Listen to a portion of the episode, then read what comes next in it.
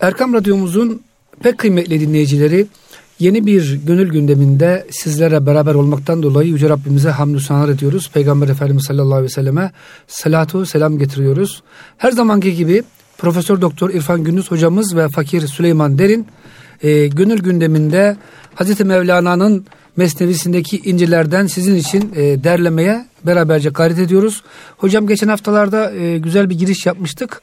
Ama Hazreti Mevlana'nın yanlış anlaşıldığını kendi dilinden kerameten beyan ettiği beyit herhalde atlamıştık hocam. İsterseniz bu hafta o beyitten başlayalım. Öncelikle hoş geldin diyorum hocam. Hoş bulduk. Teşekkür ederiz Süleyman'cığım. Değerli dinleyicilerimize saygılarımızı sunuyoruz.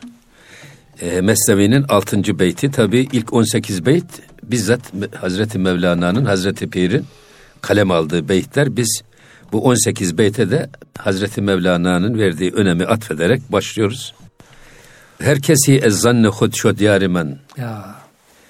E, Vezderuni men necöst esrarı men. Burada herkes kendi zannına göre e, benim kendisine dost ediyor veya beni dost ediniyor. Fakat e, vezderuni men necest esrarı men. Fakat esas benim içimdeki esrarı anlamaya çalışan bir yok, bir dinleyici yok. Şimdi burada Hazreti Mevlana'nın esas şeysi e, gerçekten insanlar e, gözleriyle görmez, gönülleriyle görürler. Evet hocam. İnsanlar kulaklarıyla duymaz, gönülleriyle duyarlar. Burada e, insanın ve insanların değer yargılarının ne kadar izafi olduğunu, ne kadar değişken olduğunu esas ifade etmek istiyor. Neyi herkes dinler ama dinlediği neyden aldığı haz herkesin farklı farklıdır. Bu işte esas bilgideki izafili ya da kişiye göre değerlendirmesi gereken yanını ortaya koyan çok önemli bir unsur. Burada e, herkes bir gözlükten dünyaya bakar. Şimdi e, peygamber demek esasında peyam haber demek, ber haber getiren demek. Peygamber Allah'tan haber getiren Resul, elçi. Eyvallah. Fakat şimdi ben diyorum ki sadece e, peygamberlik tamam. Kainatın efendisiyle sona erdi de bugün gazetelerin bir ümmeti var. Onlar da haber getiriyor ya. Eyvallah hocam. Televizyonların bir ümmeti var. Hatta orada köşe yazarlarının bir ümmeti var, okuyucuları var. Takipçisi Ve var. o haberlere göre esas değer yargıları şekilleniyor. Ben bunu hep şeye benzetirim. Yani gerçekten bir e, gözlük takmaya benzetiyorum ben. Halbuki asıl olan dünyayı olduğu gibi görmek. Eşyayı olduğu gibi görmek. Hatta olduğu gibi de değil belki suretini değil esas. Suretin arkasındaki saklı manayı görmek. Cahil insan işin önünü, suretini görerek değerlendirir. Ama akıllı insan işin suretini değil, arka planını, manasını, sonunu görerek değerlendirir. Halbuki bizim görevimiz esas işin sadece suretini değil, reklam tarafını değil, esas arka tarafını görerek yaptığımız değerlendirmeler bizi gerçeğe götürür, bizi doğruya götürür. Burada ifade ettiği şey Mevlana'nın bu. Şimdi e, tabii ney çok e, güzel bir bir defa saz. Herkesin dikkatini çeken. Evet herkesin hocam. ve ama dinleyen bir kısmı musiki yönüyle mesela neyden zevk alır? İşin o tarafına bakar. İşte şimdi e, Suzinak'tan geçti efendim Hüseyniye geçti yok Uşşak'a geçti diyerek değerlendirir. Ama bir başkası da o neyin sihirli namelerinden dış dünyadan kendisini kopararak içine yönelir ve e, Allah'ı hatırlamaya, efendim ukbayı, ahireti düşünmeye, manevi dünyasını düşünmeye başlar. Dolayısıyla burada bizim esas surette kalmayıp, şekilde kalmayıp, kalıpta kalmayıp, manaya inen, o mananın derinliklerine doğru süzülen bir anlayışı mutlaka ortaya koymamız lazım.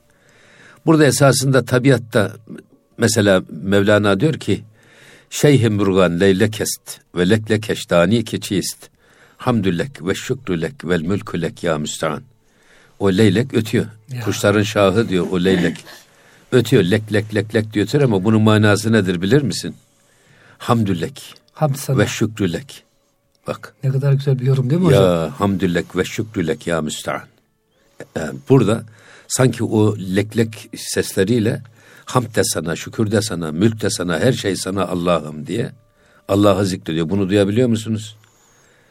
Bediüzzaman Hazretleri diyor ki kediye bakardım yani lüzumsuz bir hayvan ortada dolaşıp duruyor. Fakat sonra kalktım baktım kedi mırıldanıyor. Biraz derinden kulak vermiştim diyor. Ya, ya Rahim, Ya Rahim diye zikrediyor. Şimdi kedinin mırıldanışında hakkın zikrini duymak. Leyleğin ötüşünde hakkın zikrini duymak. İşte bunlar bir kulak ister. Ya. Şimdi burada kulak semaidir. İlmel yakının kaynağı kulak. Öyle değil mi? Biz bütün Eyvallah ilimleri duyarak öğreniriz. Eyvallah. Eğer bir adam sağırsa bu adam aynı zamanda dilsiz demektir. Duymazsa konuşmayı da öğrenemez. Ama ilmel yakının kaynağı kulak. O yüzden kulağımızı da bizim kendimiz kullanmamız lazım. Kulağımız her sözü dinlememesi, dinlememeli. Çünkü dinlediğimiz her şey esasında biz basit bir dinleme zannediyoruz ama bütün düşünce dünyamızı, kalbimizi, beynimizi esasında meşgul ediyor, oyalıyor. O yüzden kulağımız hakkı duyacak ve hakka uyacak bir kulak olacak. Eyvallah hocam. Aksi halde e, böyle zevk sefayı isteyen ve onu duyan kulak da sahibini hep o tarafa götürür. Hocam dün İmam Rabbani'den bir mektup okumuştuk. Gözüne sahip olamayan kalbine sahip çıkamaz diyor. Tabii şimdi göz. Gözde nurani taraf var. Aynel yakin. Bak ilmin bir üst derecesi nedir? Aynel yakin. Görerek. O görerek öğrenilen ilim. Leysel haberu kel iyan. Eyvallah. Yani kulağımızla duyduğumuz haber gö gözümüzle gördüğümüz gibi değildir. Demek ki kulakta çünkü duyuyoruz biz ama başkaları bize söylüyor. Söyleyenler doğru mu? Değil mi? Efendim niçin söyledi bilmediğimiz için her duyduğumuza da uyarsak eğer o da bizim için akıllı bir yaklaşım değil. Eyvallah. Biz duyduğumuzu da süzeceğiz. Gördüğümüzü de süzeceğiz. O yüzden e, Mevlana diyor ya insan gözden ibarettir. Gerisi leştir diyor. Gözler yalan söylemez. O yüzden göz önemli. Evet. Bu bakımdan e, burada hep mesela şimdi düşünün bir camiye Süleymaniye'ye mesela Süleymaniye camisine cahil bir adam da bakıyor. O ne muhteşem bir cami diyor. Tamam. Ama bir de mimar bu işin esas uzmanı olan bir arkadaş da geliyor. Böyle inceden, iğneden ipliğe inceliyor, inceden ince. Hatta hocam tam böyle kubbenin altına ondan yatıp sonra, da kubbeye bakan çok mimarlar görülmüş. Evet, ondan sonra efendim, şimdi bir mimarın gördüğü Süleymaniye'den aldığı algıyla sıradan bir adamın Süleymaniye'nin ihtişamı karşısındaki aldığı algı bir mi? Çok farklı. O yüzden burada e, bizden istenen şey suretlere takılıp kalmayın. Şekillere ve kalıba takılıp kalmayın. İşin özüne inin, arka planına inin. Namazın şeklini kılarsak tadili erkana riayette kılarız tamam. Yani e, farzlarına, vaciplerine, sünnetlerine, müstehaplarına uyarak güzel bir namaz kılıyoruz. Fakat bir de namazın arka planında esas. Kad eflahal müminun ellezinehum fi salatihim haşi'un. Namazlarında huşu yakalayan müminleri müjdeledir Cenab-ı Hak. Şimdi o huşu nedir? O nasıl yakalanır? İşte esas namazın arka planındaki şey o. O huzuru, o huşu duygusunu yakalayabilmek. Dolayısıyla e, ney dinleyiciler de nasıl böyleyse diyor. Herkes kendine göre dinler. Hatta Mümtaz Turhan'ın şeysi var bir. Cemiyet içinde Fert diye bir kitabı var. O bir sinemada seyirciler dolu. O perdeden ufacık bir delikten değişik meslek merbu, e, erbabını baktırıyor. Mesela itfaiyeci geliyor bakıyor diyor ki burada bir yangın çık, zuhur etse diyor çıkış kapısı yok hepsi yanar bu adamların. Eyvallah kendi bakış açısıyla bakıyor. Sonra efendim imama baktırıyorlar imam diyor ki ya burada oturup e, karşımdaki insanlara baktığımda insanların dindarlığı çok zayıf gibi gözüküyor diyor.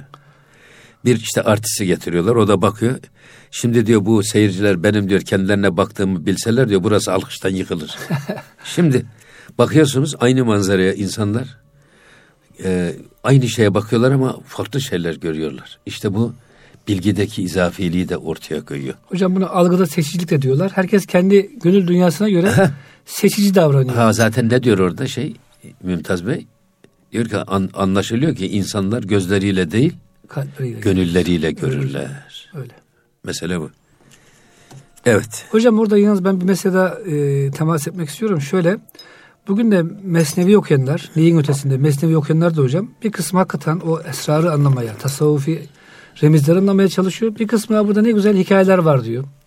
Bir kısmı burada çok ilginç e, hikmetli bilgiler var diyor. Bir büyük filozofun sözleri bunlar diyor. Hocam bilhassa batıda ve ülkemizde de hocam birazcık tasavvufa demeyeyim de İslam'a hafif yan bakanlar Mevlana'yı böyle yeni bir e, dinin peygamberi gibi sanki haşa tasvir etmeye çalışıyorlar. Oradan böyle İslam'da olmayan farklı felsefeler varmış gibi humanist hocam filozof diyorlar. Batı'da çok yaygın bu maalesef. Ya batıya bırakacağım da bizde daha düne kadar Ozan'dı Mevlana. Ozan Mevlana. Ozan Mevlana tabii. Allah Allah. Yani hiç kimse Mevlana'yı kıyafetiyle de şekliyle de algılamıyorlar esasında. Ya Mevlana'yı nasıl göstermek istiyorlarsa kendileri Mevlana'ya öyle bir kılıf geçirip öyle sunmaya çalışıyorlar. Ne ozanı? Hocam bu da keramet değil Mevlana'nın. Tabii. Herkes diyor kendi evet. keyfine göre beni anlamaya çalışıyor. Evet. Benim derunumdaki sırları manevi bilgileri bir almak ister da, bir, bir kısmı da diyor Mevlana'da Mesnevi okurken Mesnevi'deki tenakuzları yakalayın da şu Mevlana'yı bir rezil edeyim diye o da ayrı okuyor. Bir, o da ayrı hastalık. bir şey mantıksız şeyler. Garabet. O yüzden burada e, bana göre esas biz sıbgatullah ve men ahsenu minallahi sıbga. En güzel boya Allah'ın boyası. Onun boyasından daha güzel boya kimin? Eğer bakacaksak gözlüğümüzün camına Allah'ın boyasından bakmamız lazım. Allah'ın boyasından baktığımız zaman her yerde Allah'ı görürüz. Eyvallah hocam. Hatta diyorlar ki Hallacı Mansur efendim e, idam edilirken idam edilirken orada ne diyordu şey e, Allah Allah. Şöyle mi diyor hocam? Eğer diyor Allah'ım bana gösterdiklerini bunlara gösterseydin bunlar beni taşlamazdı. Veya bana göstermediklerini diyor. Onlara göstermediklerini. Öyle bir şey olabilir Hayır mesela işte Züleyha elini kestiği zaman elinden sıçrayan kan Yusuf yazmış duvarlara. Hmm. Yusuf. O kadar kendisi fail olmuş. E, e, şeyde Hallacı Mansur da Allah, yazdı. Allah yazmış. Evet, eyvallah hocam. Söylüyorlar. Eyvallah. Bu aynen böyle işte. Yani gerçekten biz e, gözümüze e, Allah'ın boyasıyla boyanmış bir camlı gözlük taksak her yerde hakkı görürüz. Ya. Göz oldur ki hakkı göre, yol oldur ki doğru vara, kulak oldur ki hakkı duya. Ya. O yüzden bizim her zerremizde sıbatullah var esasında ama bunun idrak yok işte. Bunun idrakine Cenab-ı Hak cümlemizi Eyvallah hocam. E, nail eylesin diyelim. O zaman hocam Mevlana'yı doğru anlayalım. Bu evet. Baştan uyarıyı aldık şimdi. Evet. Yani e, ondaki sırları almaya çalışalım yoksa buradaki hikayeleri falan e, geçelim yani. Tabii. Onların derinliğine Hayır, o hikaye olalım. o hikaye bu da farklı. Eyvallah. Şey, yani esas bir meseleyi böyle herkesin avamın aslında anlayabileceği seviyeye indirgemek için Mevlana Kesinlikle. bunu kullanıyor. Yoksa bize herkes kullanıyor bunu. Tabii. Yani bazen yani kıssadan hisse. Bütün Hazreti Mevlana'nın edebiyatı için değil efendim laf kalabalığı için değil esasında o hikayeyi anlatırken varmak istediği esas hedef ya da dinleyicilerini götürmek istediği nokta. Bunlar önemli. Eyvallah hocam. Evet gelelim yedinci beyte öyle mi?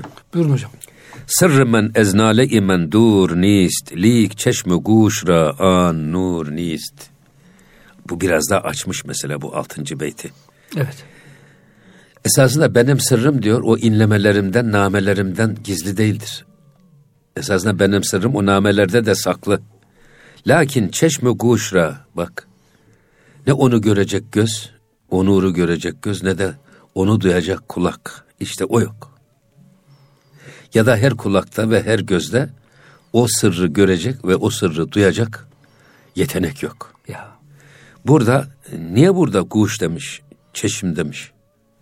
Demin şurada söylemişti hani e, herkes beni kendi zannına göre dinliyor ama fakat benim sırrımı hiç kimse anlamak istemiyor. Burada da diyor ki benim sırrım esas o nalelerimden, iniltilerimden gizli değildir.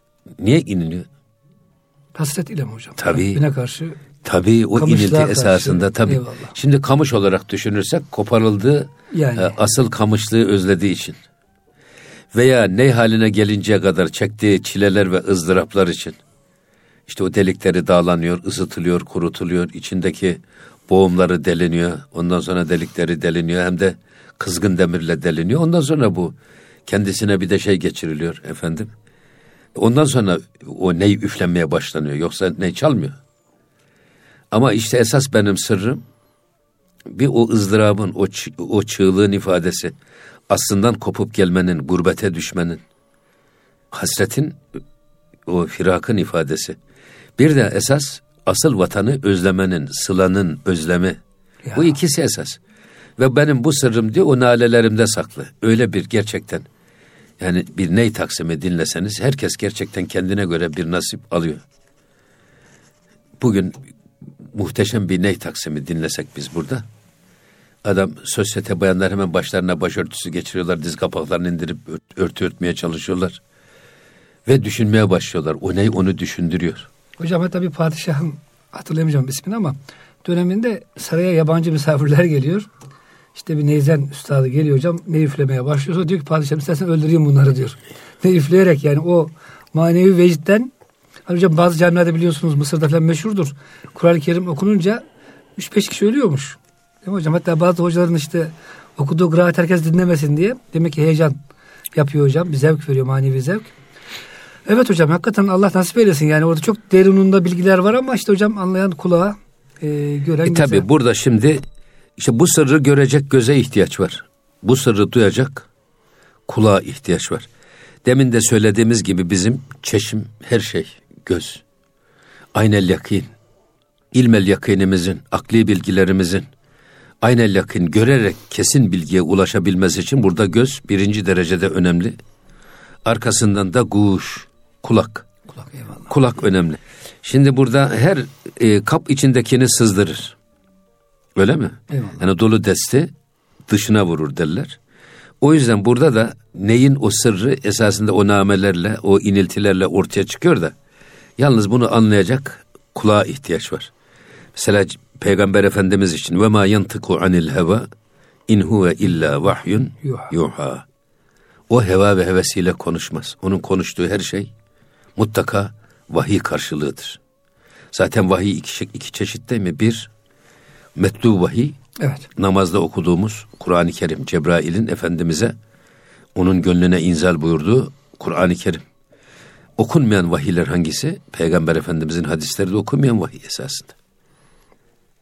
Yani e, şeysi bu ayeti kerimeye göre manası söylediği gönlde, her şey tabi manası gönülde lafzı peygamberden. Evet, evet. Bu. Şimdi burada o neydeki o, o sihirli kavuşma arzusunu veya gurbet acısını hissedebilmek için ne olmak lazım? Esasında hani düşen bilir diyorlar ya. Damdan düşen Mesela hocam. gurbette bulunan bir insan sevdiklerini andığı zaman o yalnızlık içerisinde o e, yardımsızlık içerisinde nasıl bir duyguya bürünürse anne ve babasını andığı zaman sevgilisini andığı zaman nasıl sanki onlarla hemhal oluyormuş gibi bir hem arzu ve iştiyak hem de onların yanı başında olmayışının verdiği feryat. Belki de dökülen gözyaşı. Ya. O yüzden aynı esas gerçekten bu ayrılığı, bu ızdırabı yaşayabilmek için o derdi yaşamış, o derdi tatmış insanlar olmak lazım. Hocam şimdi Mesnevi'de güzel bir hikaye var aynı bu şeyde minval üzere.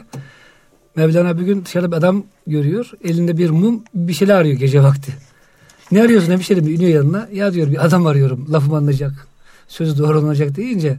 Boşuna arama ben de çok aradım bulamazsın deyince. Evet bulamayacağım ben de biliyorum ama diyor. Aramanın verdiği bir zevk var diyor hocam yani. Şimdi e, Allah dostlarının hepsi bu dünyadan beni anlayacak bir adam e, hasetiyle gitmiş. Yani anlaşılmadan gitmişler. Çünkü hakikaten manevi büyük e, halleri var. Etrafındaki insanlar da hocam biraz böyle maneviyattan uzak e, olunca tabii sıkıntı oluyor. Mesela Peygamber Efendimiz bakıyoruz hocam Ebu Bekir Efendimiz çok seviyor. Demek ki böyle bir anlayış açısından Ebu Bekir Efendimiz çok iyi Peygamber Efendimiz'i. Hatta hocam o el yevm ekmeltu leküm dineküm ayet gelince herkes seviniyor, bayram ediyor. Ebu Bekir Efendimiz ağlıyor. Ya evet. Eyvallah. Evet. Diye çünkü Tabii hocam şimdi burada, anlıyor. Evet. Burada şimdi orada bir de neyde üfleyen nefes var. O nefes esasında kamil insanın nefesi. Eyvallah. Hazreti Pir'in nefesi. Efendim Şeyhi Kamil'in nefesi. Şimdi e, nasıl neyin o sihirli nameleri dinleyicileri diriltiyorsa, kendine getiriyorsa, tüylerini diken diken ediyorsa, esasındaki şeyhi kamiller, efendim mürşitler de aynı şekilde müritler üzerinde bu titreme etkisi yapar. Hatta geçen okuduk galiba beraber. Mürşitlerin bir etrafındaki insanları kendisine cezbeden bir manevi gücü var. Eyvallah. Mıknatıs gibi. Nasıl mıknatıs demir tozlarını çekiyorsa veya kehribar samanı çekiyorsa e, Evliyaullah da e, yetenekli adamları kendisine cezbederek irşada gönüllü, talip olan insanları etrafında toplayarak onları Allah'a götürür. Ama mürşitlerin aynı zamanda bir de itici gücü var. Bazılarına itiyor mu? Alıcı olmayan adamları da hmm. çevrelerine yaklaştırmazlar. Bu da diyor mürşitlere verilen bir güçtür. Ben bunu ilk defa okudum Mesnevi'de. Çok ilginç hocam. Ya yani hem albenileri var, cezbedici güçleri var, hem de itici güçleri de var. Nasibi olmayan adamları da hiç yaklaştırmazlar çevrelerine diyor. Onlar da hocam Allah dostlarına düşman oluyor. Ya, Sebepsiz yere yani. Evet. Hiçbir zararını görmedi. Onun için şimdi şeyh kim? Bu neyi üfleyen o nefes. Hı hı. Şeyhler günah yükü olmayan insanlardır diyor Mevlana. Günah yükünden kurtulmuş, arındırılmış insanlar şeyhtir. Eğer Kur'an-ı Kerim ve sünnete aykırı şeyhlik iddiasında bulunan bir adamın kitaba ve sünnete aykırı bir tek hareketini görürseniz, onun gökte bağdaş kurup oturduğunu görseniz peşinden gitmeyin. Çünkü ittiba için keramet değil, istikamet, istikamet. esastır. Eyvallah. Allah yolunda, Resulünün yolunda dost doğru yürüyen insan olmak esastır. Yoksa kimsenin yapamadığını yapmak marifet değil. Eğer marifet uçmaksa sivrisinden kutbu azam olması lazım. Ne havaalanı var, ne pilotu var, ne işaret kulesi var, uçuyor. Yani marifet demek ki uçmak değil.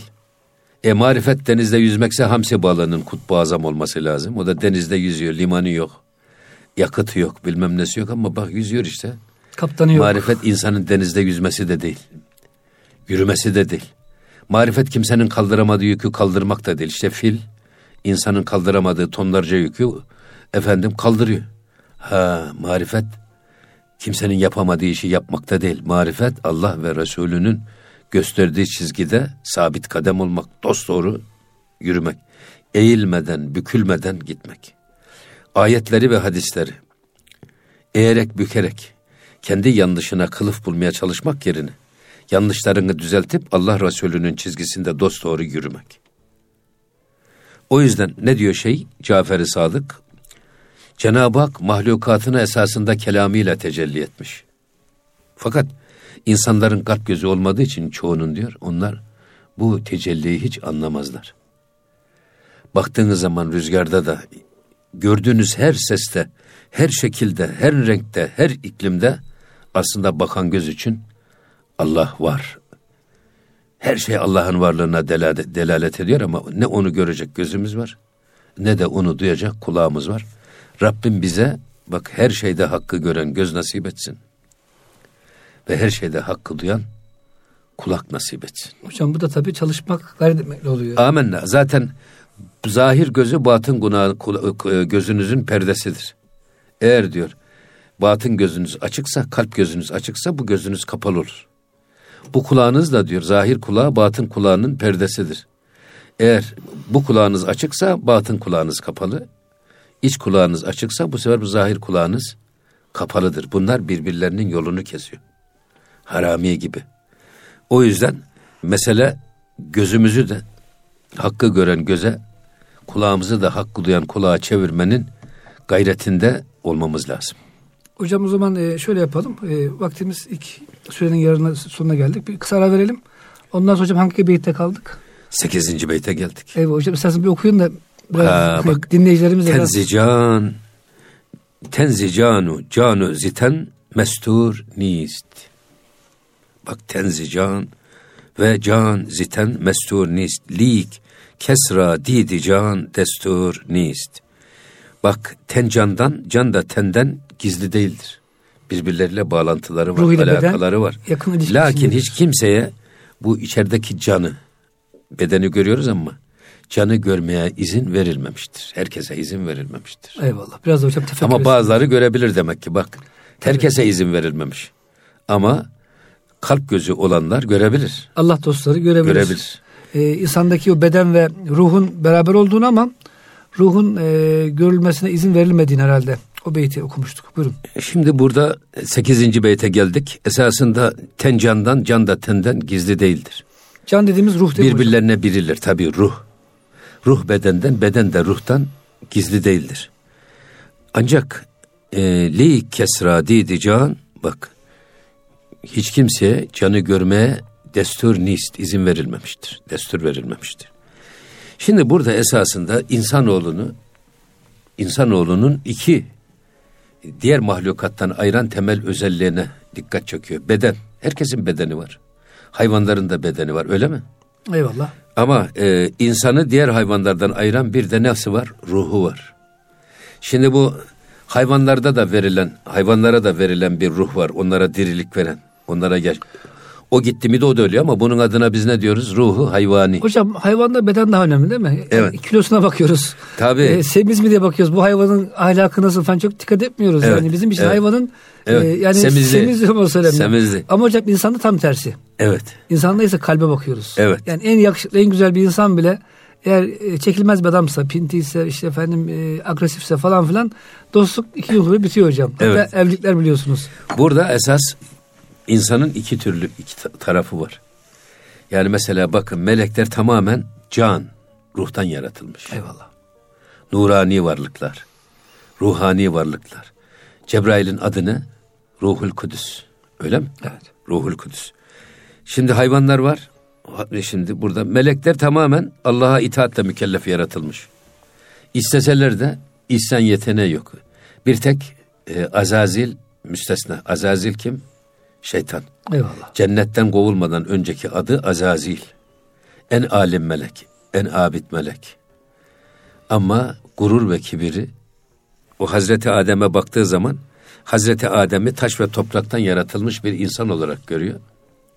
Gene burada görüşe geldik bakın. Sohbetimizin birinci bölümünde anlattık ya surete bakarak değerlendirenler. Şimdi Azazil Hazreti Adem'i suretine bakarak değerlendiriyor. O diyor işte taştan topraktan yaratıldı. Ben, ben ateşten ise, diyor. Ateşten nurdan yaratıldım. Ben ondan üstünüm. Niye ona secde edeceğim diyor. Ama o Hazreti Adem'e yüklenmiş kemali, o manevi görevi, hilafet görevini, risalet görevini göremiyor. Eyvallah. Cahiller önü görerek değerlendirir ya, şeytan da öyle.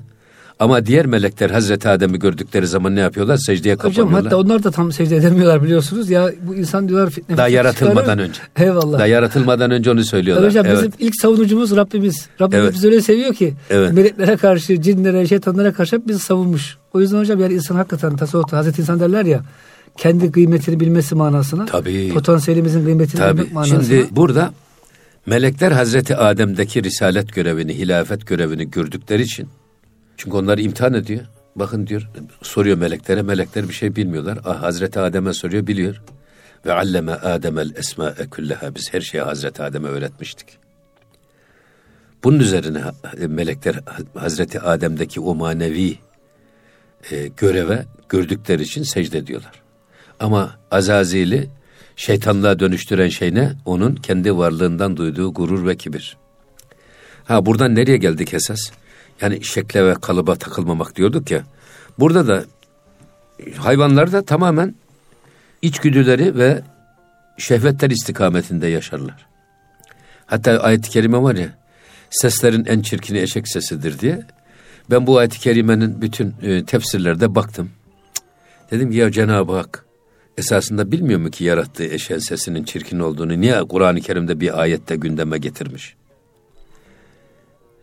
Sonra insanlar bilmiyorlar mı? İnsanlar da biliyorlar. Yani kaç kişi var ki evinin salonunda bir sıpayı büyütse de anırsa da dinlesek Misafirler ve dinlensek. Dinlese, Varsa bir iki kişi onlar da istisnalar hocam, kaideyi bozmaz. Yoktur hocam. Sonra baktım yine fihi mafihte Mevlana Hazreti Pir diyor ki bu ayet-i kerimede Cenab-ı Hak tecahülü arif sanatı yapmış. Herkesin bildiği bir gerçeği bilmezlikten gelerek ey kullarım bakın bu noktada çok ince bir espri var bir hikmet var. Bunu iyi değerlendirin.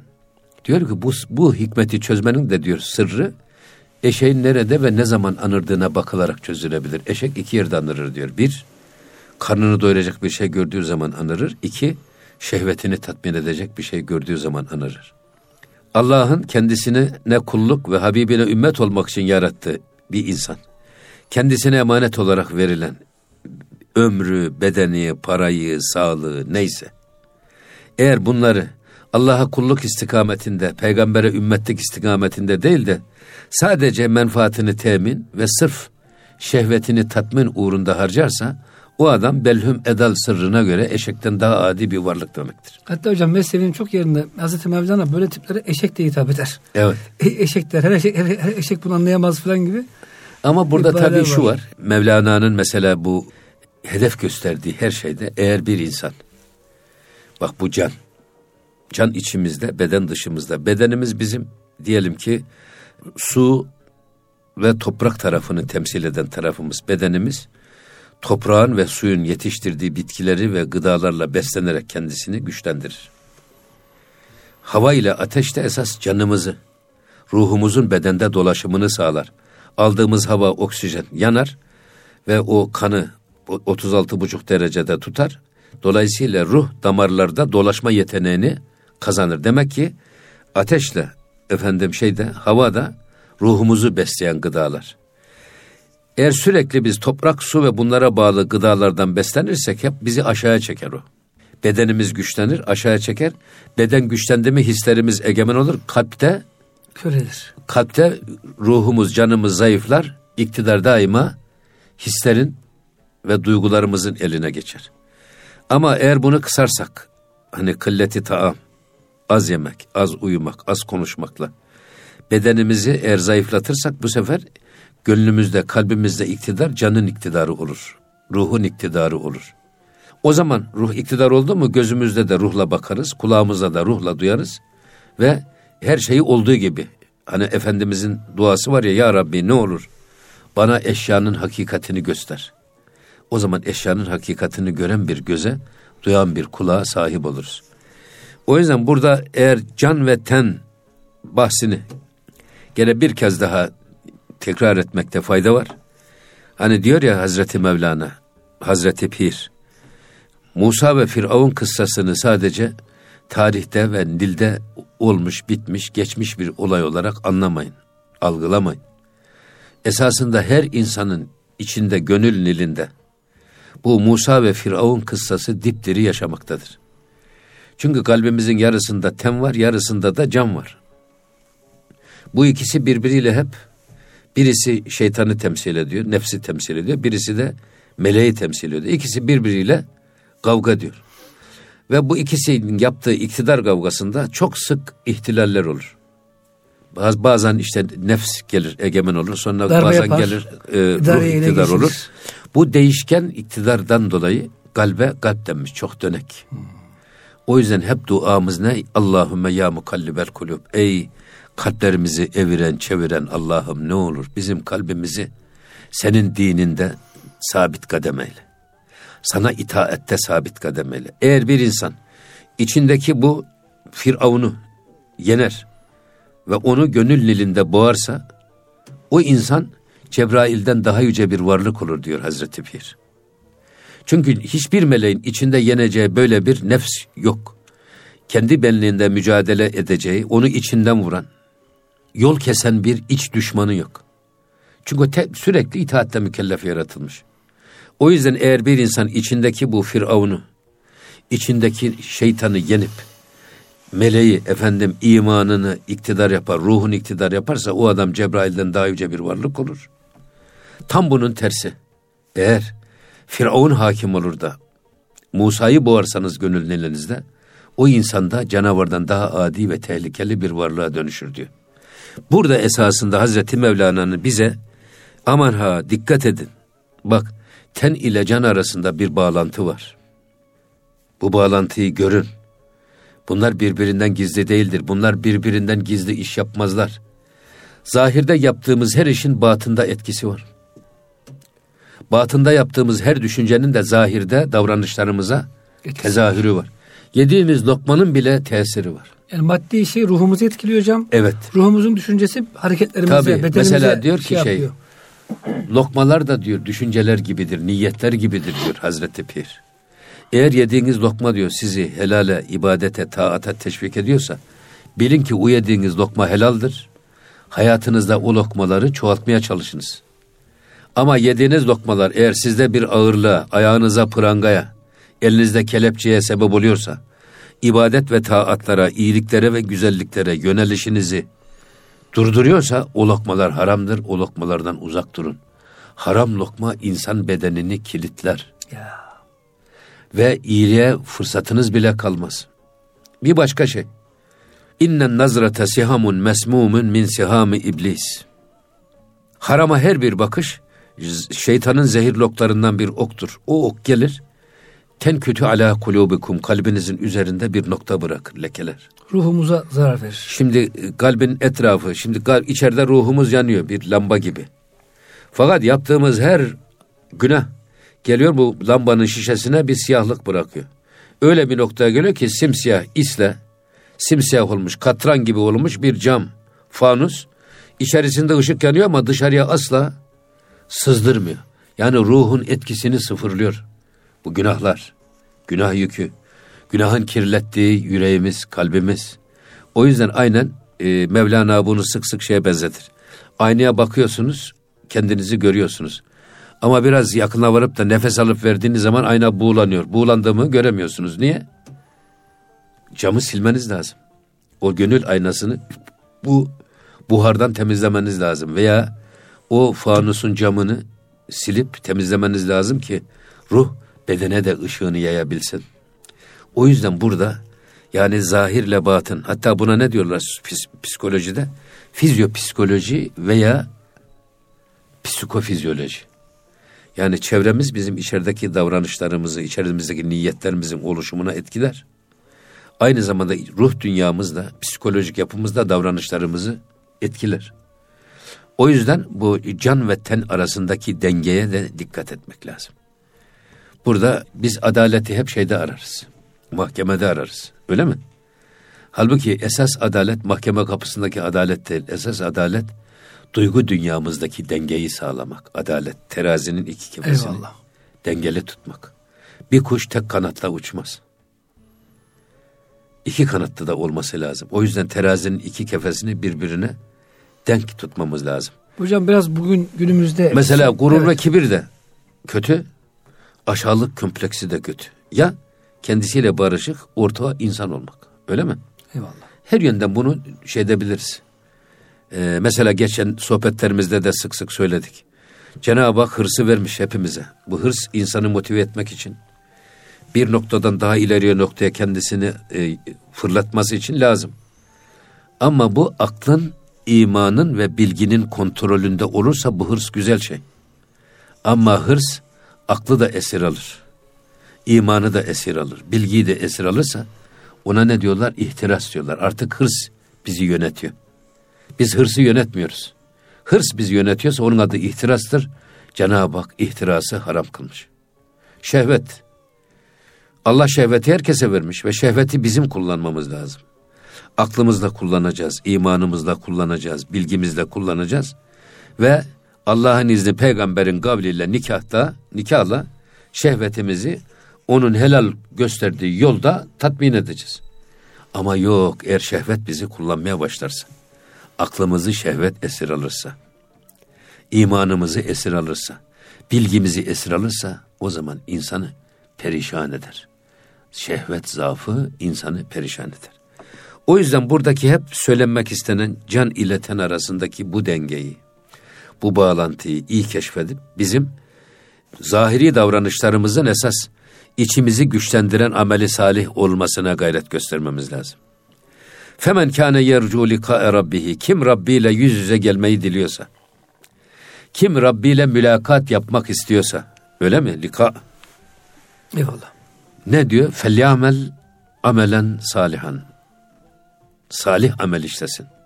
Sonra vela yüşrik bi ibadeti rabbihi ahada. Rabbına kulluğunda hiçbir şeyi, ahada, hiçbir şey. Niyet, fikir, düşünce, efendim, emel, gaye ne varsa hiçbir şeyi Allah ibadette Allah'a şirk koşmamak. İbadetimize öyle bir konsantre olacağız ki namazda kendimizi Allah'a öyle vereceğiz ki hiçbir duygu, düşünce, hiçbir şey bizi Allah'a yönelişimizden koparamayacak. O yüzden burada e, demek ki ameli salih bizi Allah'la yüz yüze getiriyor. Namaz o yüzden miraç oluyor. Hocam ben bir soru sormak istiyorum. Estağfurullah. Şimdi. Şöyle hocam, e, demek ki ruh ile beden arasındaki iletişimi, ilişkiyi, etkileşimi anlamak çok zor olduğu için bizim bir mürşide ihtiyacımız var. Çünkü hocam sanki ibadetler ve amellerimizle görünmeyen bir ruhu terapi etmeye, terbiye etmeye çalışıyoruz. Tabi görünmeyen bir şeyi terbiye etmeye çalıştığımız için de hocam neticesini hemen göremiyoruz. Zor ve sıkıntılı bir süreç. Herhalde o yüzden midir hocam bir mürşidi kamil Yani ruhunu daha çok keşfetmiş. Tam keşfetmek mümkün değil ama olabildiğince ruhunu keşfetmiş, kemale erdirmiş bir insan tabi olarak bütün hocam o tartışmalardan, o şeyden, yanlışlıklardan da korunmuş oluyor sanki. Öyle diyebilir miyiz? Tabii şimdi e, esasında seyri sülük Evliyaullah'ın ve peygamberlerin ayak iziyle dolu yol. Onlar gitmişler, gelmişler. Patika belli yani. O, o yolu aşmışlar. Şimdi burada e, insanın bırakın onu siz. Kendi çıkığını bile kendisi tamir edemez. Mutlaka çıkıkçıya gitmek lazım. Kırıkçı çıkıkçı öyle mi? Eyvallah. Adam ayağına diken batıyor, dikeni çıkaramıyorsun. Doktora gidiyorsun, doktor çıkarıyor. Ya bu beden dikenini çıkartmak bu kadar doktora ihtiyaç duyuyor da. Gönül dikenlerini sökmek için, çıkartmak için. Bir, o işte hazik, o işte mahir bir uzmana ihtiyaç yok mu? Şimdi artık tıpta da öyle gittikçe bu e, uzmanlık alanları detaylı hale geliyor ki eskiden kulak burun boğazdı şimdi kulağın uzmanı ayrı burununki ayrı efendim boğazınki ayrı oldu. Gözünki ayrı oldu efendim değişik değişik yani. Şimdi dahiliye diyorsunuz ne dahilesi nörolojisi var nöroşirurjisi var efendim gastroenteroloğu var e, kardiyo, kardiyoloğu var yani de şimdi dizciler var dizci başka ayakçı başka. Hepsi değişti. Yani hepsi değişik. Elci başka. Şimdi böylesine bedeni dertlerden, bedeni hastalıklardan kurtulmak için işin en uzmanını arıyoruz. Gidiyoruz ki ya en iyi profesör kimse gidip ona tedavi olalım. Peki gönül dertlerini ne yapacağız? O yüzden Mevlana diyor ya, bak beden dertlerinizi tabibe, gönül dertlerinizi de Habibe götürerek tedavi ettiriniz. Demek ki bu şeyde Yeselûneke anir ruh. Peygamber Efendimiz'e soruyorlar. Sana ruhtan soruyorlar. Kulir ruhu min emri Rabbi. De ki ruh Rabbimin emrindendir. Ve ma utitüm minel ilmi illa kalila. Bu konuda sizden size çok az ilim verilmiş. Ruhu tam kavramanız mümkün Tabi. değil. O yüzden burada bu e, manevi yolda, manevi rehberlikte de bu işi yapan Hocam bir de şöyle anlayalım. Yaşayan insanları bulmak lazım. Sporda. Eyvallah. Siz kendi kendinize erhal tercih olacağım derseniz bir hafta sonra bel fıtığı ondan sonra 15 gün sonra da nikrit illetinden yatağa mahkum olursunuz. Yok Felç öyle bir şey. Allah güzelmesin. Her şeyde. Futbolda da böyle, atletizmde de böyle, her işte bir iş antrenöre, işi bilen ustaya, sanatta. Mesela e, diyor ki nasıl sözde ustayı arıyorsan, işte de ustayı ara. Mevlana Mesnevi de böyle söylüyor. Söz de ustasından öğrenilir, iş de ustasından öğrenilir. O yüzden gönül derdi de efendim gönül sultanlarına havale edilerek öğrenilir ve çözülür. Hocam şimdi bir terzilik tecrübem oldu küçük çocuktum hocam. Orta parmağınızı bağlıyorlar böyle U şeklinde. Bir evet. hafta iki hafta sarılı gidiyor parmağınız. Ama 11 Şimdi yaşın yüzü, yok, on, evet. 11 yaşına kadar bağlarlarsa tutar. Ben de Eyvallah. bağlandım. Öyle mi hocam? Tabii. Hatta 10, 10 yaşını geçti mi bağlasanız da tutmaz. Hocam ben 10 yaşı civarındaydım demek tuttu benim ama bir gün ustam yoktu dükkanda makineyi hocam bir çalıştırayım dedim. Az daha hocam e, elim kopuyordu yani. Tabii. Kocaman bir elektrikli makina. Yani zor kurtardım. E tabi öyle Tek başınıza yani dikiş örmek isterseniz de aynı. aynı. bir parmağınızı kaybedersiniz. O, o yüzden burada e, bu işte bu işin farkına varmış bak. Artık gözü hakkı gören, kulağı hakkı duyan, günah yükünden arınmış göründüğünde size Allah'ı hatırlatan, sözüyle, kaliyle, haliyle, ibadetiyle, ameliyle, peygamber hatırlatan, efendim e, size örnek olan, sözü ve sohbeti sizde etkili, hali etkili insanı bulduğunuz zaman eteğine yapışın. Hiçbir şey yapmasanız bile siz ondan istifade edersiniz. Mesela ben hep şöyle söylüyorum. Eğer bir adam ya bu adam benim mürşidim deyip bir adama intisap etti. Ama hiçbir verilen evradı eskarı yapmıyorsa bile adam yüzde elli bir kardadır. Niye bu adam diyor ki kardeşim benden daha akıllı, daha kamil bir adam var diyorsa bir adam bana göre mesafenin yüzde elli birini kat etmiş demektir. Esas insanları yoldan çıkaran o gurur kibir var ya. Şimdi ben bir sürü bazı arkadaşlar görüyorum özellikle bizim bu ilahiyatçı camiadan hadisleri akıllarıyla kritik ediyorlar efendim ayetleri tenakuzunu aramaya çalışıyorlar. Hocam tarihselcilik diye bir şey çıktı ortaya. He? Nice tefsir hocaları var. Kur'an tarihseldir yani e, Medine kültürü, Mekke Ama kültürü. şimdi diyor ki Mevlana onlara yani bu adam diyor kendi sahasıyla ilgili her bilgiyi bilir de diyor. Kendini bilmez. Ya. Adam manifaturacı kumaşın her türlü cinsinden anlar. Baktığı zaman bilir kalitesini kumaşın. Dokunduğu zaman ölçer bu kaç gram kumaştır diye de.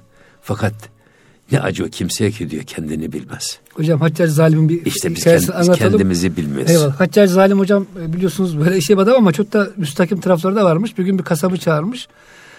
Bir koyun gelmiş kestirecek. Merak etmiş. Demiş bu koyundan kaç kilo yağ kaç kilo et çıkar. Daha hiç dokunmadan kasap gözle tartmış hayvanı. 20 kilo et 5 kilo yağ çıkar demiş. Hakikaten tartmışlar hocam. Aynen dediği gibi çıkmış. Haccar Zalim demiş ki İslam'ın şartı kaç demiş. Adam bilememiş. Hemen demiş vurun şu cellada. Demiş bak koyunu bildi. En önemli meseleyi bilemedi. Sizin hocam manifaturacılar işte bugün maalesef yaptığımız işler bunlar. Dünyadaki her türlü ayrıntıyı biliyoruz.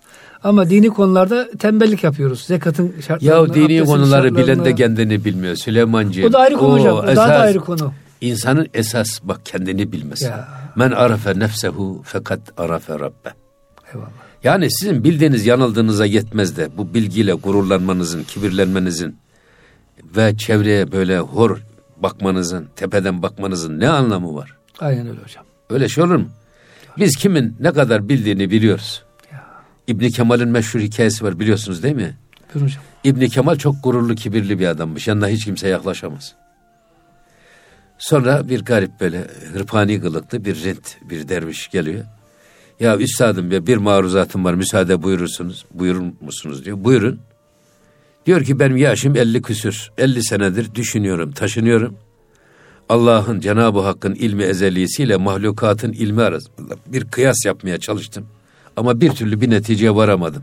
Deyince Şeyhülislam İbni Kemal bakmış yanında bir kocaman bir kara tahta bir de tebeşir.